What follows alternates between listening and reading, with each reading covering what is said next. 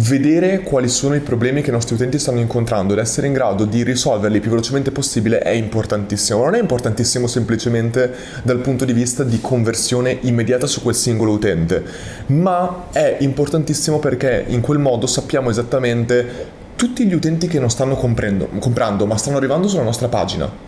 Di quelli che ci scrivono in privato sono chiaramente degli utenti che vorrebbero comprare ma evidentemente hanno dei dubbi. Ecco, avere costantemente questi dubbi, queste obiezioni ci permette tantissimo in corso d'opera di andare a modificare la nostra sales page, di mandare a creare degli A-B test, di modificare tutte quelle cose che i nostri utenti ci stanno dicendo non sono chiare. E l'unica cosa che dobbiamo fare quando abbiamo detto che in realtà il nostro lancio dovrebbe essere semplicemente un accettare i nostri clienti, ogni singolo dettaglio che noi stiamo dando o che noi non stiamo dando